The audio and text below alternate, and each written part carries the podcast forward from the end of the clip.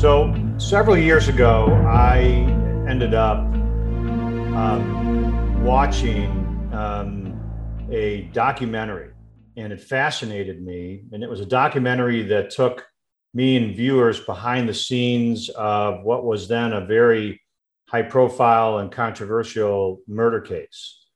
And the murder case involved a well known and successful artist or a, a novelist and um, the case had all kinds of interesting twists and turns. And one of the things that fascinated me was that they took us actually behind the scenes into the lawyer's house, discussions with the lawyer and the team.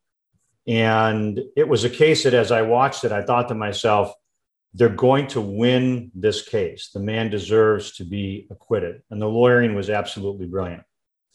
Um, and that was the, the, uh, the prosecution of Michael Peterson. And I am blessed to be joined by David Rudolph, who was Michael Peterson's uh, original trial lawyer, and his wife, Sonia Pfeiffer, here on Killer Cross Examination. Welcome to this podcast, both of you. Thank you, Neil. Thanks, Neil. Good to be with you. So I am. Uh, I just want to get a little bit of background. So I'm going to say that you're the first tandem uh, that I've I've interviewed. Um, so tell me a little about a bit about each of yourselves. I'm I'm well familiar with with David and his law practice. I'm a big fan. I'm sort of a nerd in that way. I really happen to like have like lawyer baseball cards almost on my wall. um, and I become a fan of yours, Sonia, through the podcast. But tell me about how you guys met and your backgrounds and and what you're up to today. Well, it begins with the Michael Peterson trial. So I was a television news reporter for 12 years before I went to law school. And in 2000, I was working for a television station in Raleigh, Durham, WTVD, and I got assigned to cover the Peterson trial, which at the time was, I mean, covered by national networks, every local station, everyone across North Carolina. It was a, a case where if you were on it as a reporter, you couldn't miss a thing. So you naturally developed relationships with people throughout the course of that. Both the investigation beforehand and the prosecution and the trial itself. And so David and I got to know each other during the trial. Um, I always joke he didn't like me very much then. He tries to dispute it, but we don't need to go into the details of the phone calls I got after my six o'clock live shot when it was a story he didn't like. Um, but after that case, uh, he and I just continued our relationship. From my point of view, I was going to law school. I was doing that so that I could be a reporter who covered the law and justice. And I thought that would be a way to get out of the day to day in local news, which was really crime, traffic, and weather. It was just starting to devolve into that. And it seemed to me like a great idea to keep in touch with this guy who could be not only a helpful resource for me as I went to law school, but somebody who might be a good source going forward when I became, you know, a, a national correspondent for Dateline or something like that. And that's not how it ended. I ended up how going did, to law How did it end? How did it end? Well, I'm still a source. that's true. Yeah, okay, well, no pillow talk, but I talk about that. But but you you two are married We are married now. Yes. and we have a 10 year old daughter. Mhm. and you practice together. Yep. Um, and you have other endeavors that you're currently um, involved in. And I want you to, um, before I get to some of the stories about lawyering that you've seen and what you think is some of the you know, good and bad styles and tips for for lawyers. Um, tell me, if you would, how you came about um, the your, your current project, which is a, a, a very popular, informative, and I think important podcast. So, what's it called? Well, it's called abuse of power, uh, which is something that I've uh, grown to to uh, find to be a, a really important uh, concept in the criminal justice uh, field. Uh, and uh, over the years, I've just seen numerous examples, as I'm sure you have, Neil, of police and prosecutors and even judges abusing the power they are given uh, in ways that really undermine the fairness of the system. And so that was the genesis of the idea. Uh, we happened to connect with uh, uh, Ross Dinerstein, uh, who uh, did Innocent Man uh, on Netflix. and from there, the podcast grew, and, and now it's been sold to Audible. Audible is going to be producing the second and third seasons. we've just started taping season two. The format will be a little bit different, uh, but the stories are just amazing. You know, and I How think do you find the cases, or do they find you?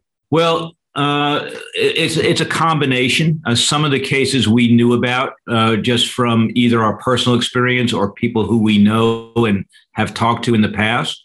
Uh, others were found by uh, Ross and his staff, uh, just you know doing some research. And the latest episode comes from a, a lawyer, a, a, human rights lawyer in Great Britain, Clive Stafford Smith, uh, who is well known in, in wrongful conviction circles, and, and he did this case. He's been on this case for 28 years uh, and still going. Uh, so he's he's well equipped. He's almost doubled my my longest uh, uh, foray into into representing somebody.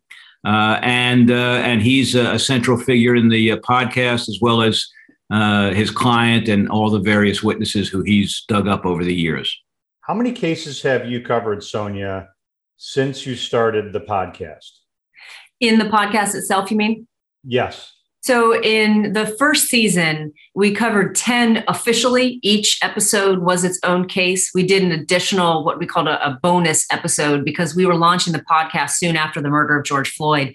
And we felt as though we were tone deaf to not talk about that case and the abuses we saw. And indeed, we saw in the conviction and sentencing of Derek Chauvin that abuse of power was one of the aggravating factors for which he got a sentence above that presumptive 12 years.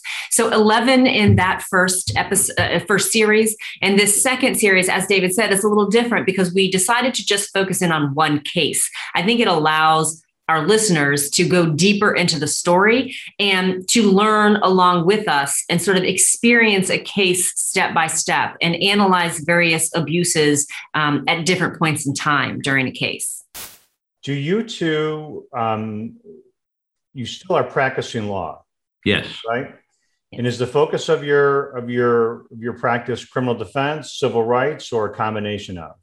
Well, I, you know, I, I, think it's still somewhat of a combination. Although in the last ten years or so, uh, I've really developed a niche in into wrongful conviction work, um, and so I would say that at this point, probably eighty percent or more of my practice is representing people who have been exonerated uh, and uh, we're now uh, trying to get them compensation for the wrongful conduct that put them in prison to begin with. And, and that's really what I've been doing primarily for the last 10 years. And for me, I probably have a little more criminal in the work I do, but we tend to, you know, if I work on a criminal case or if we work on one together, it does tend to be a more complex case, a larger case that that you can really stay focused on. You know, I mean, as I'm sure you and many of your listeners are aware, the the more you have in terms of caseload, the less attention you can really give to each case. Right. So let me ask you this, um, and I'll ask it to both of you. So, one of the questions that I have often posed to jurors during voir dire is I try to have them put themselves on a spectrum of where they, what their opinion is of the legal system. Some people think, think that it works all the time and they're just stunned to hear about abuses and they just sort of brush them off and they think, no, there's got to be some other explanation for it. And on the other end are people who just disbelieve the system altogether. How do you communicate that to jurors in your, given all the cases that you've seen, that the ones you've taken, the ones that you've turned down, the ones that you talk about on your show? How do you communicate to jurors in a criminal case or in a in a in a civil case? Well, you know, I think that uh, it, a lot depends on how much latitude you're given in voir dire, doesn't it? it uh, uh, you know, it, voir dire, are you permitted voir dire in North Carolina? We are in in in state, in, in state court. Obviously, in federal court, it's it's a different story. Uh, but in state court, we're given fair, fairly wide latitude if you know what you're doing. You know, if if you don't know what you're doing and you're wasting time, judges are not terribly patient uh, about you that. You don't think the bumper sticker question works with? Uh, you don't think the judges from the judge, I watched that and I thought every judge I know that I've ever seen a lawyer try the bumper sticker question, they just kind of, okay, counsel. That's right. Three so, more minutes. Right. So, you know, what I try to do is I try to sort of uh, make it real for them. So I'll say something like, uh, now there's been a lot in the news lately about, you know, uh, police interactions with uh, citizens and about the justice system. Uh, and and and some people uh, take the view that the justice system is really working just fine, and we really don't need to change very much. And other people take the view uh, that the justice system is broken and we need some major reforms.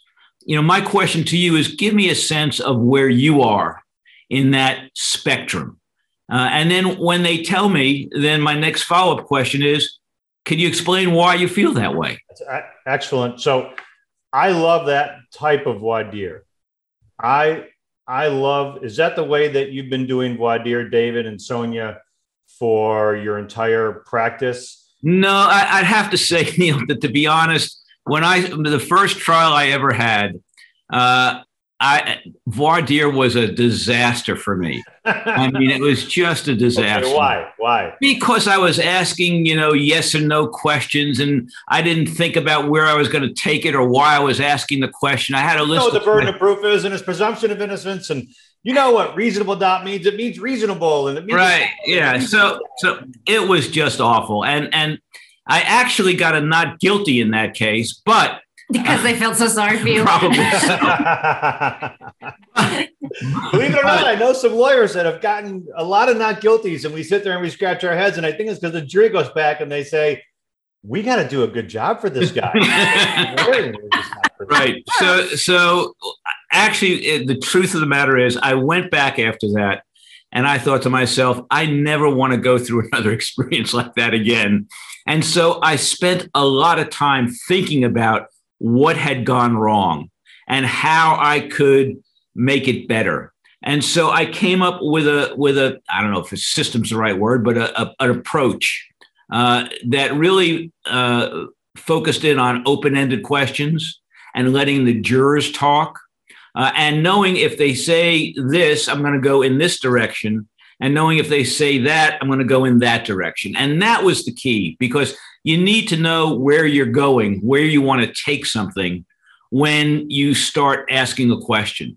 You need to know sort of what are you trying to find out and and how are you going to explore that depending on what their answer is. And so literally I had a tree, you know, a decision tree. If they say this, you ask that. If they say that, you ask this. And and then gradually over the years I just got more comfortable uh, talking to jurors. And that's really the key, as I'm sure you know, Neil. You got to get into a conversation with jurors. You got to be vulnerable. You have to tell them that you have your own biases and prejudices, uh, that you know you couldn't sit on every case because of your own experiences. You need to encourage them to disclose the things that they might be embarrassed about. And the only way you can really do that is by disclosing the things that you might be embarrassed about.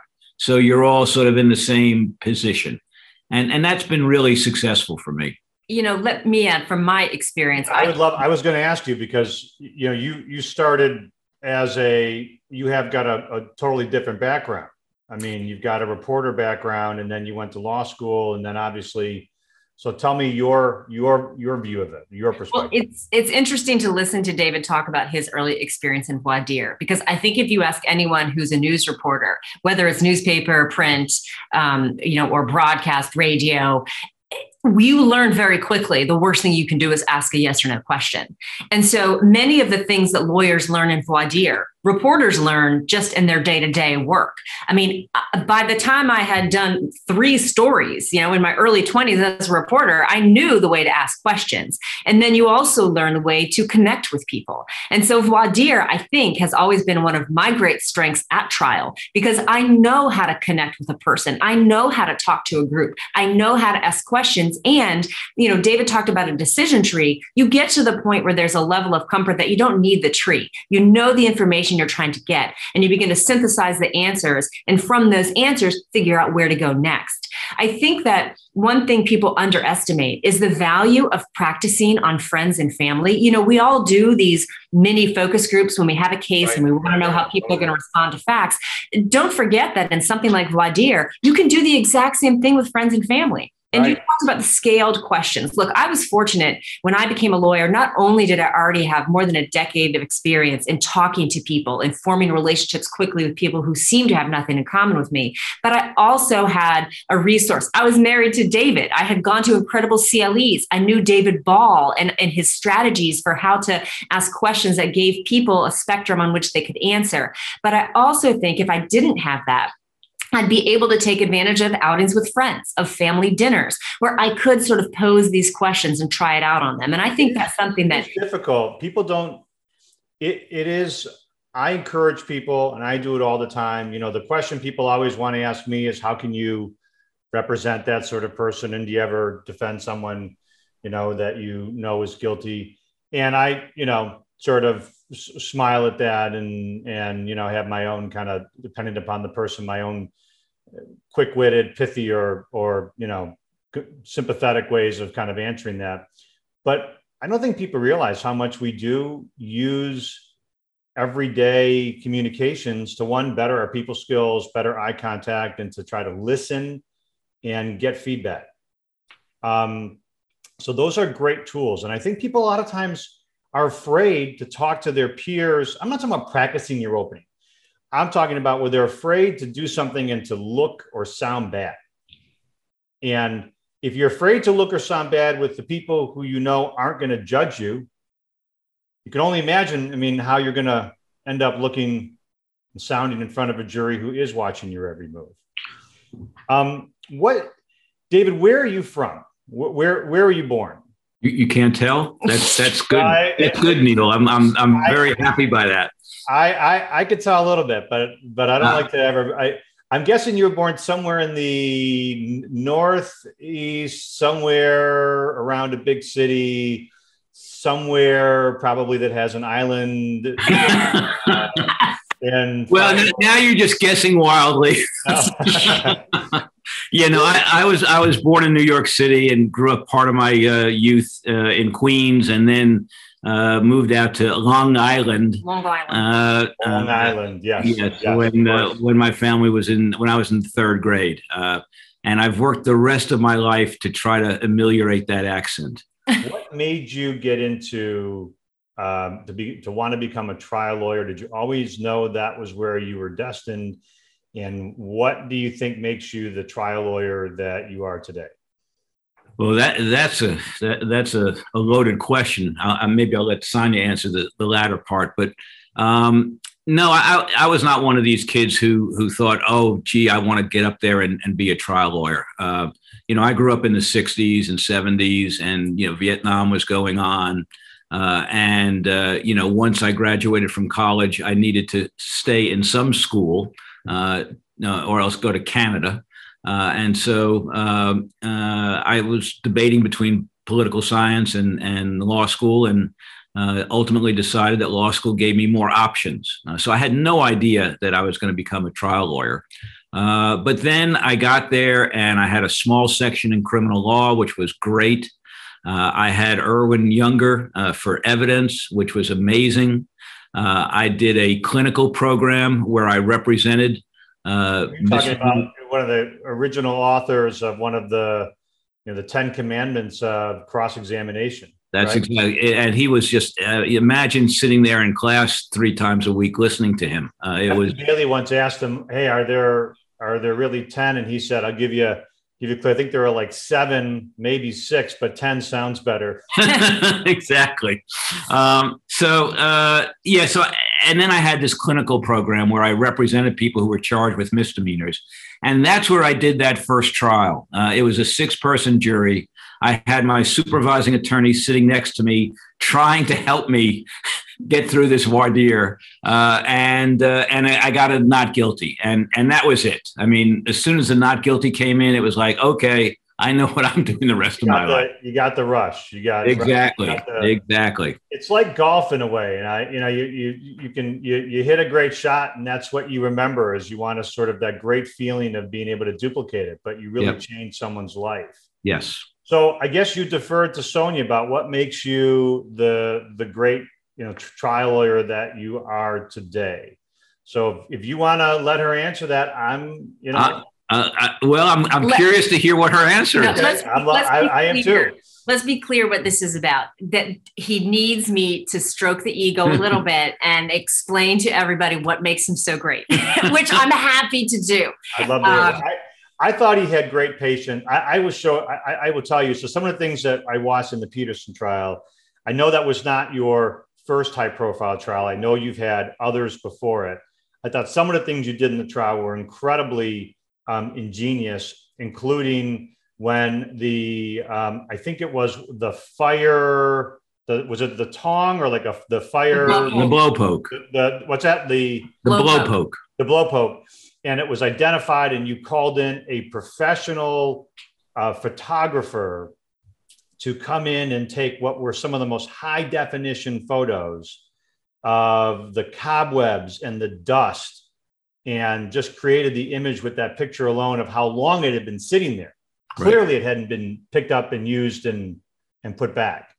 Uh, I thought that was brilliant, and I thought your.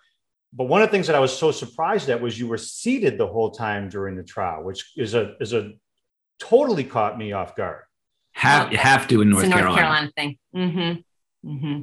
Unless you have a piece of paper in your hand. And then you can stand If you have a piece of paper in your hand and it looks like you're approaching the witness, you can stand up and then you can change your mind go back to sitting. But other than that, uh, in North Carolina, you have to be seated uh, during your direct and cross examinations. Is that, have you gotten used to that?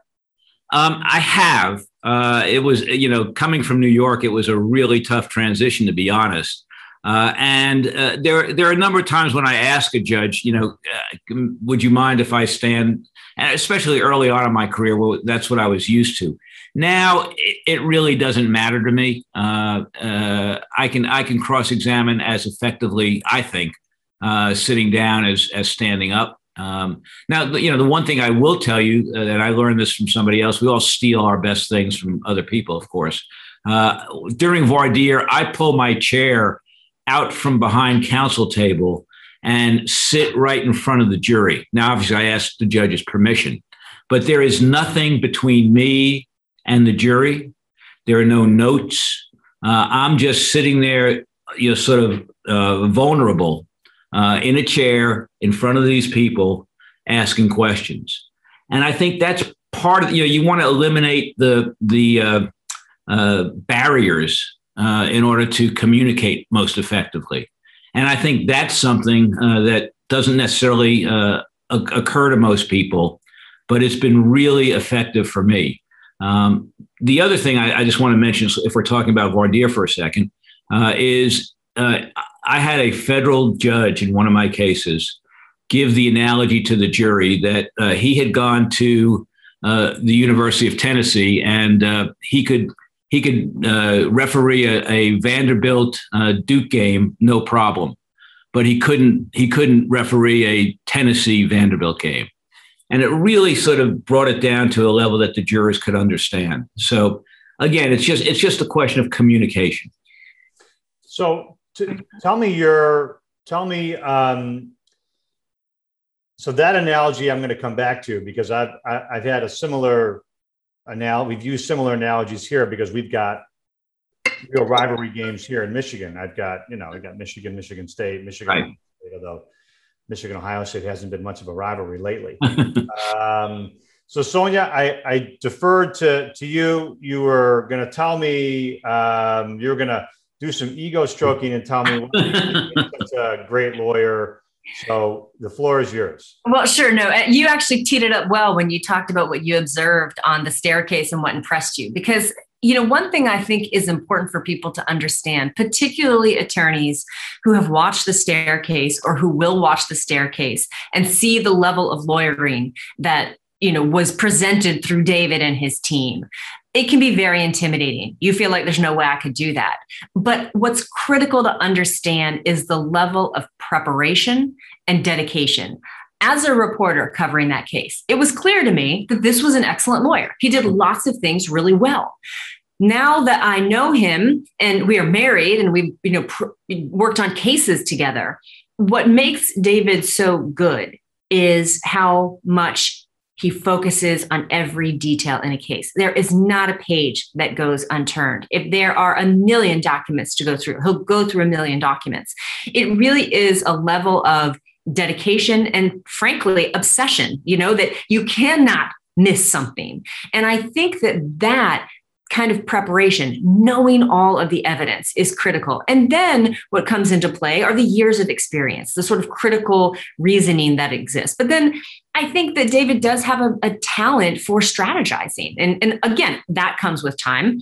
But I think that one of his many gifts is being able to look at a case and look at the evidence and look at the options and alternatives and come up with a way to present something, whether it's to a jury, whether it's in a deposition, uh, whether it's you know on on trial and cross-examining a witness. It's about strategizing and really thinking through that process. So, so how, um, about, how about you? So let me ask each of you. Um, Sonia, how would you characterize your? Everybody has a style, right? I mean, there's the folksy style, and there's the Columbo style, and then there are the guys in New York that are like I interviewed Jeff Lichtman and I asked him, how would you describe your style? And he goes, suffocating. um, so, Sonia, how would you characterize your style of, of courtroom lawyering? And I know it changes from moment to moment and it changes based on the case, but all in all, you know, if you have to put yourself in some category, you got to put yourself in a, in a shoehorn yourself somewhere. What's your style?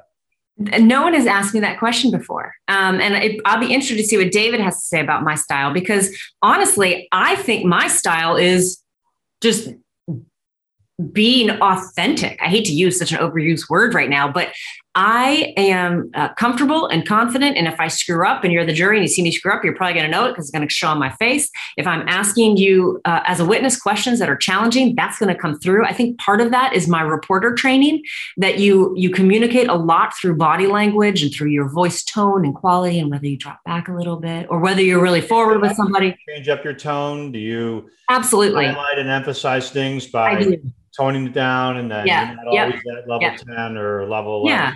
And, and I don't mean to say this in a dismissive way, but there is an acting quality about what I do. And that also that you've listened to our podcast, that comes through in my interviews. You hear in my voice when I'm talking to somebody, if there's a sense of urgency, if we're talking about something and I'm upset, my voice is more like this. But if I'm talking to Kristine Bunch about what it was like to hear that her son died.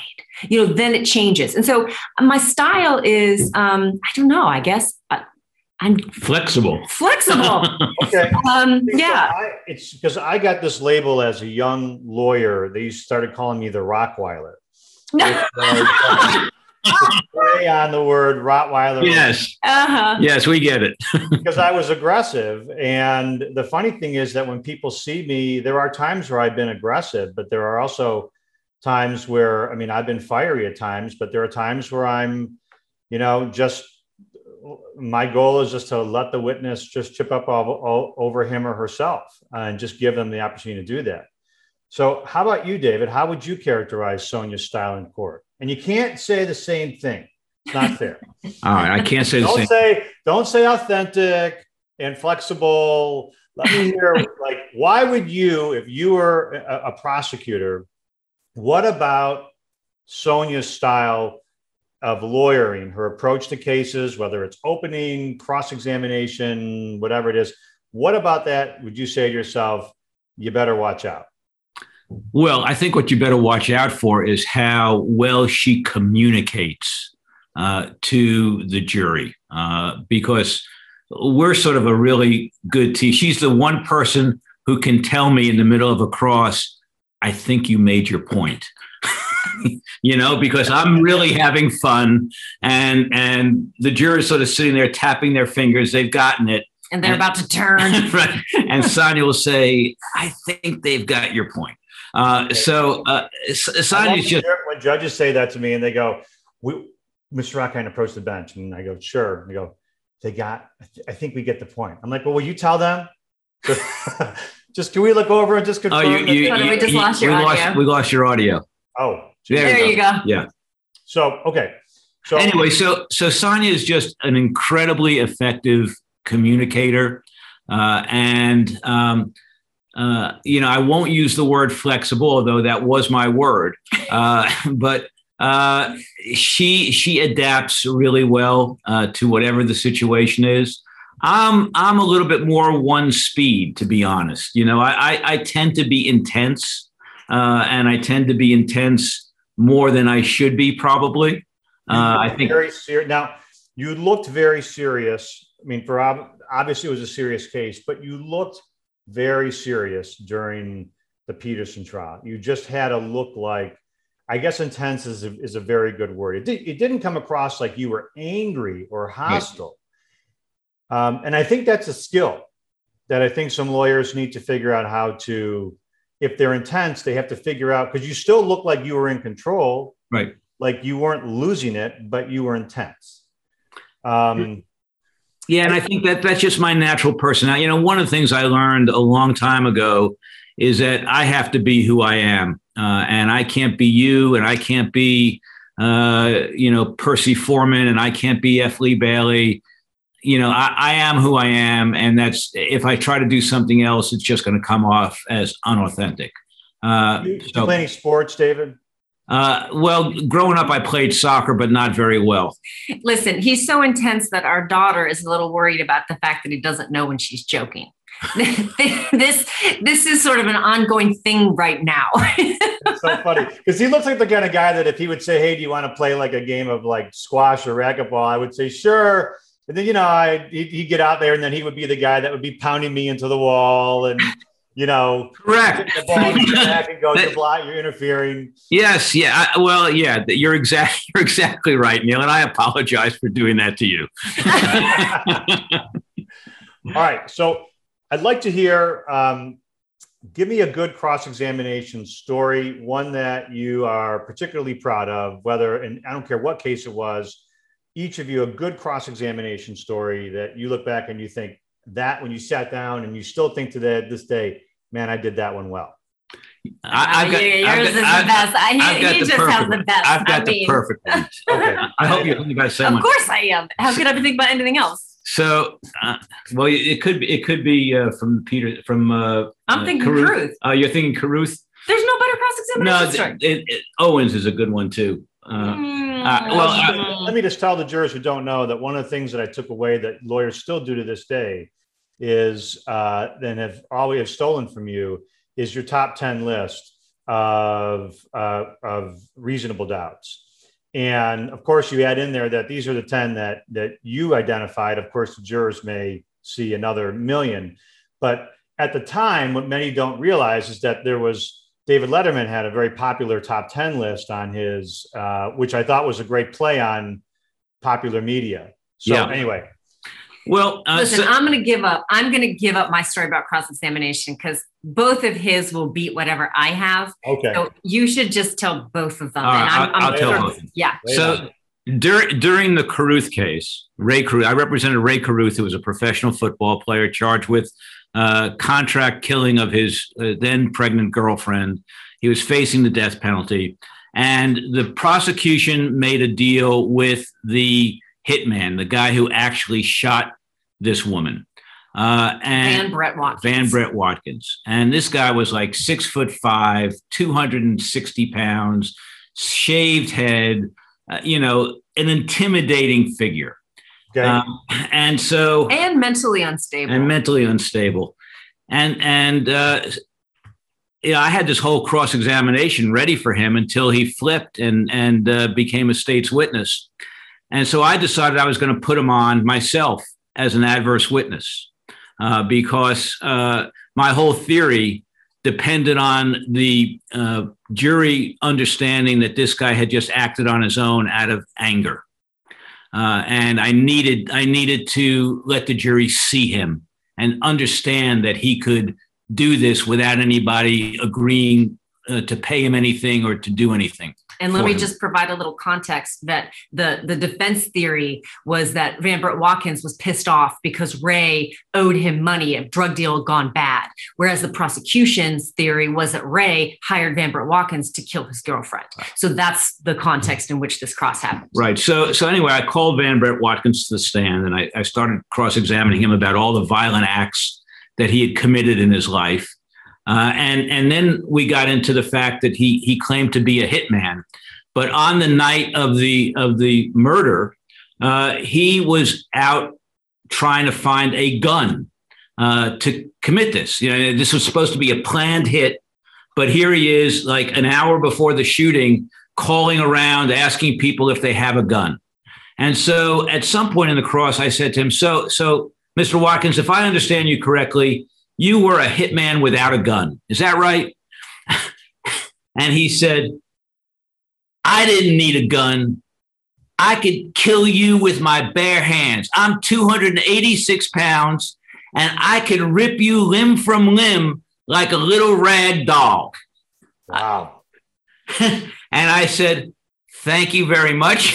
And I sat down uh, and the jury acquitted Carruth of the of the murder. They, did every juror, when he say that, lean back? And- oh no, they had they had they had already leaned back. That you know during the cross, he was getting angrier and angrier. And actually, the judge in the middle of the cross had brought in some extra bailiffs. So he had a bailiff behind him. He had a bailiff behind the witness. The jurors had moved about three or four feet away from the witness stand. They had all sort of shifted their seats. Uh, and he had stationed the bailiff in front of Van Brett Watkins. And afterwards, the judge told me that he was just convinced that Van Brett Watkins was going to come out of the chair and try and get at me. Uh, so, so that that is a rare moment in court where you get that's like a Perry Mason Matlock moment where the guy just implodes and then explodes all over the entire case. Yeah, it, was just like a few good men. You know, it, you can't handle the truth. It was brilliant. that. It, yeah, it yeah. was unbe- it was unbelievable. The second one is le- a little less dramatic, but uh, I was cross-examining a, a, police officer who had engaged in a very uh, uh, uh sugge- suggestive. a suggestive lineup. He had my guy had been uh, well, this is a current case that we have. It's a, current it's a wrongful case. conviction case. Anyway, so so my guy who spent ended up spending 43 years in prison before being pardoned. Um, he he uh, was wearing a long black coat when he was arrested. Uh, and so somehow or another, although it wasn't in the original description of any of the perpetrators, uh, the witness, the sole eyewitness, had added this black coat to his description. And so there's three lineups conducted by this cop, one after the other, same people. Uh, my guy is the only guy in a long black coat. Everybody else doesn't even have a coat on. Uh, and so, need, needless to say, the witness picks my guy out three times in a row. So now we fast forward 30 years, uh, and I'm cross examining this guy. Uh, and I have the pictures of the lineups, which he doesn't realize I have. Uh, and so I, I start off, you know, very nicely, and I say, well, um, when you when you put Mr. Finch in the lineup, uh, did you leave his coat on? Well, no, no, I didn't leave his coat on. Well, why didn't you leave his coat on? Well, that wouldn't have been fair. But why wouldn't it have been fair? And he says, and notice these are all open ended questions. I was just going to say, these are all open ended questions, which sometimes you can ask if the answer can't hurt you. Exactly, and that's the rule. Not Ir- Irving Younger's rule is is a little bit wrong, but we'll get to that in a minute. So I said, well, why why why wouldn't you put a coat on? it? Well, that that wouldn't have been fair because you know a witness is supposed to identify somebody by their face, not by their clothing. And so if, if I had put a, uh, a coat on him, that wouldn't have been fair. I said, okay. Uh, and then I took out the, the photo the first photo. And uh, I showed it to him. And I said, uh, Do you see Mr. Finch there? Yes, I do. Uh, what's he wearing? Uh, he's wearing a coat. Is anybody else wearing a coat? No. I said, Well, I thought you told me that that would be unfair. He said, Well, I didn't remember that. I said, No, I'm not asking you what you remember. we, we, we can see in the photo, right? Right. So would you agree that that was an unfair lineup? Well, yeah. Then I took out the second photo and I said, take a look at this. You see Mr. Finch? Yes. Is he still wearing a coat? Yes. Is anyone else wearing a coat? No. I said, well, if it was unfair the first time, then it would have been more unfair the second time. And he said, Well, no, not, not more unfair, just unfair. Let me add this as a as I love it. a practice tip to what David did. He he got lucky in that um, this cop at the beginning went ahead and said it wouldn't be fair. He set up he set up for David what we can do in cross examination of a police officer. Let's say that there was something the police officer did wrong, whatever, whether it's a lineup or whether it's a, you know interviewing two people at the same time. The thing to do in cross is to always start big, like draw the lens back. You took basic law enforcement training, didn't you? Yes, I did. Why was that important? Well, it teaches you the basics. That's right. And there's a chapter in there about this, isn't there? Yes, it is. And you completed that course. And so what you do is you set all of this up and then you begin to narrow into what did or didn't happen. And I think that, you know, in this case, the officer sort of offered up what the rule was. It's like starting with the rule or what the practice, what you're supposed to do. And then you begin, you know, things that they can't possibly disagree with because there it is in their training manual. Well, and let me, let, let, and it's hard to disagree with how unfair that would that would be. I mean, he he opted for what he thought was a safe harbor answer. Exactly. And that's that's the point that should not be lost, which is it wasn't completely luck that he gave me that answer. He gave me that answer because he was trying to make himself look good, look like a good cop. And so I knew when I asked him the question, well, why didn't you put the coat on him?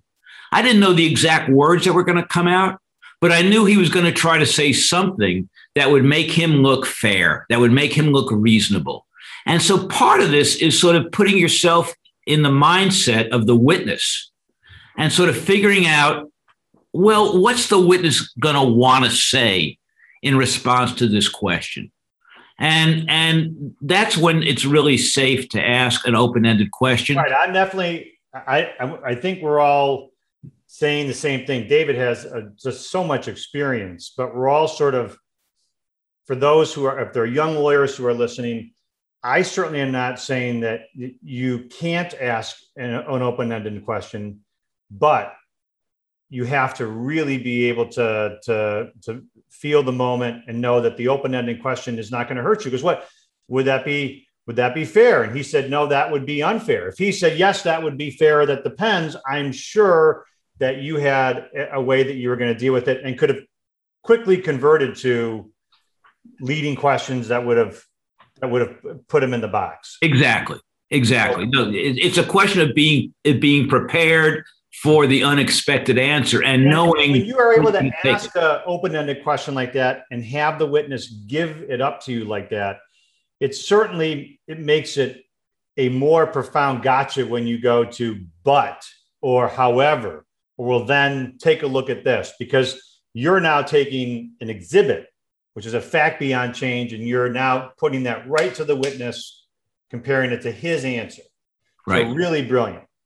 So let me. Um, I, I could probably talk to you guys for hours, but I, I, I can't afford your your billable hours.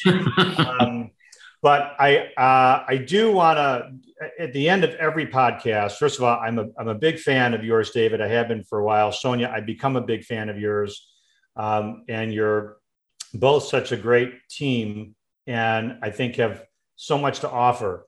Um, would you, one of the things that I like people to do is to be able to find you or to reach out to you or to find the things you're doing, um, you know, in the law and in the podcast. So let's start with your firm and how would someone want to reach out to you if they wanted to reach out to you? Well, the firm has a website, uh, which is www.rudolphwidenhouse.com. I have a personal website that I sort of put up uh, when the staircase came out, uh, which which goes into some depth into sort of who I am and why I do what I do and cases I've worked on, and that's uh, www.davidsrudolph.com.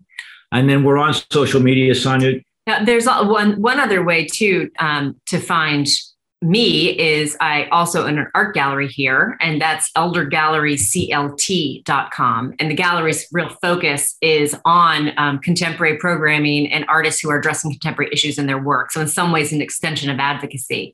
Um, but our social media is another way. Um, I'm on Instagram, that's Sonya Pfeiffer. And on Twitter, it's the flip, it's Pfeiffer Sonya. Uh, I don't do that much on Twitter, although I probably should. And then David is on Twitter. I'm on Twitter. Uh, and, and, what are you on Twitter? David S. Rudolph? I, uh, I don't remember.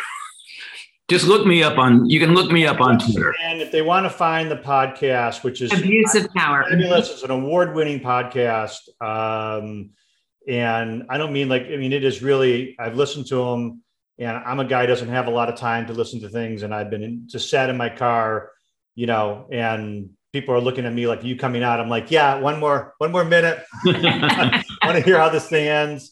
So, what's the podcast, and where can people find it?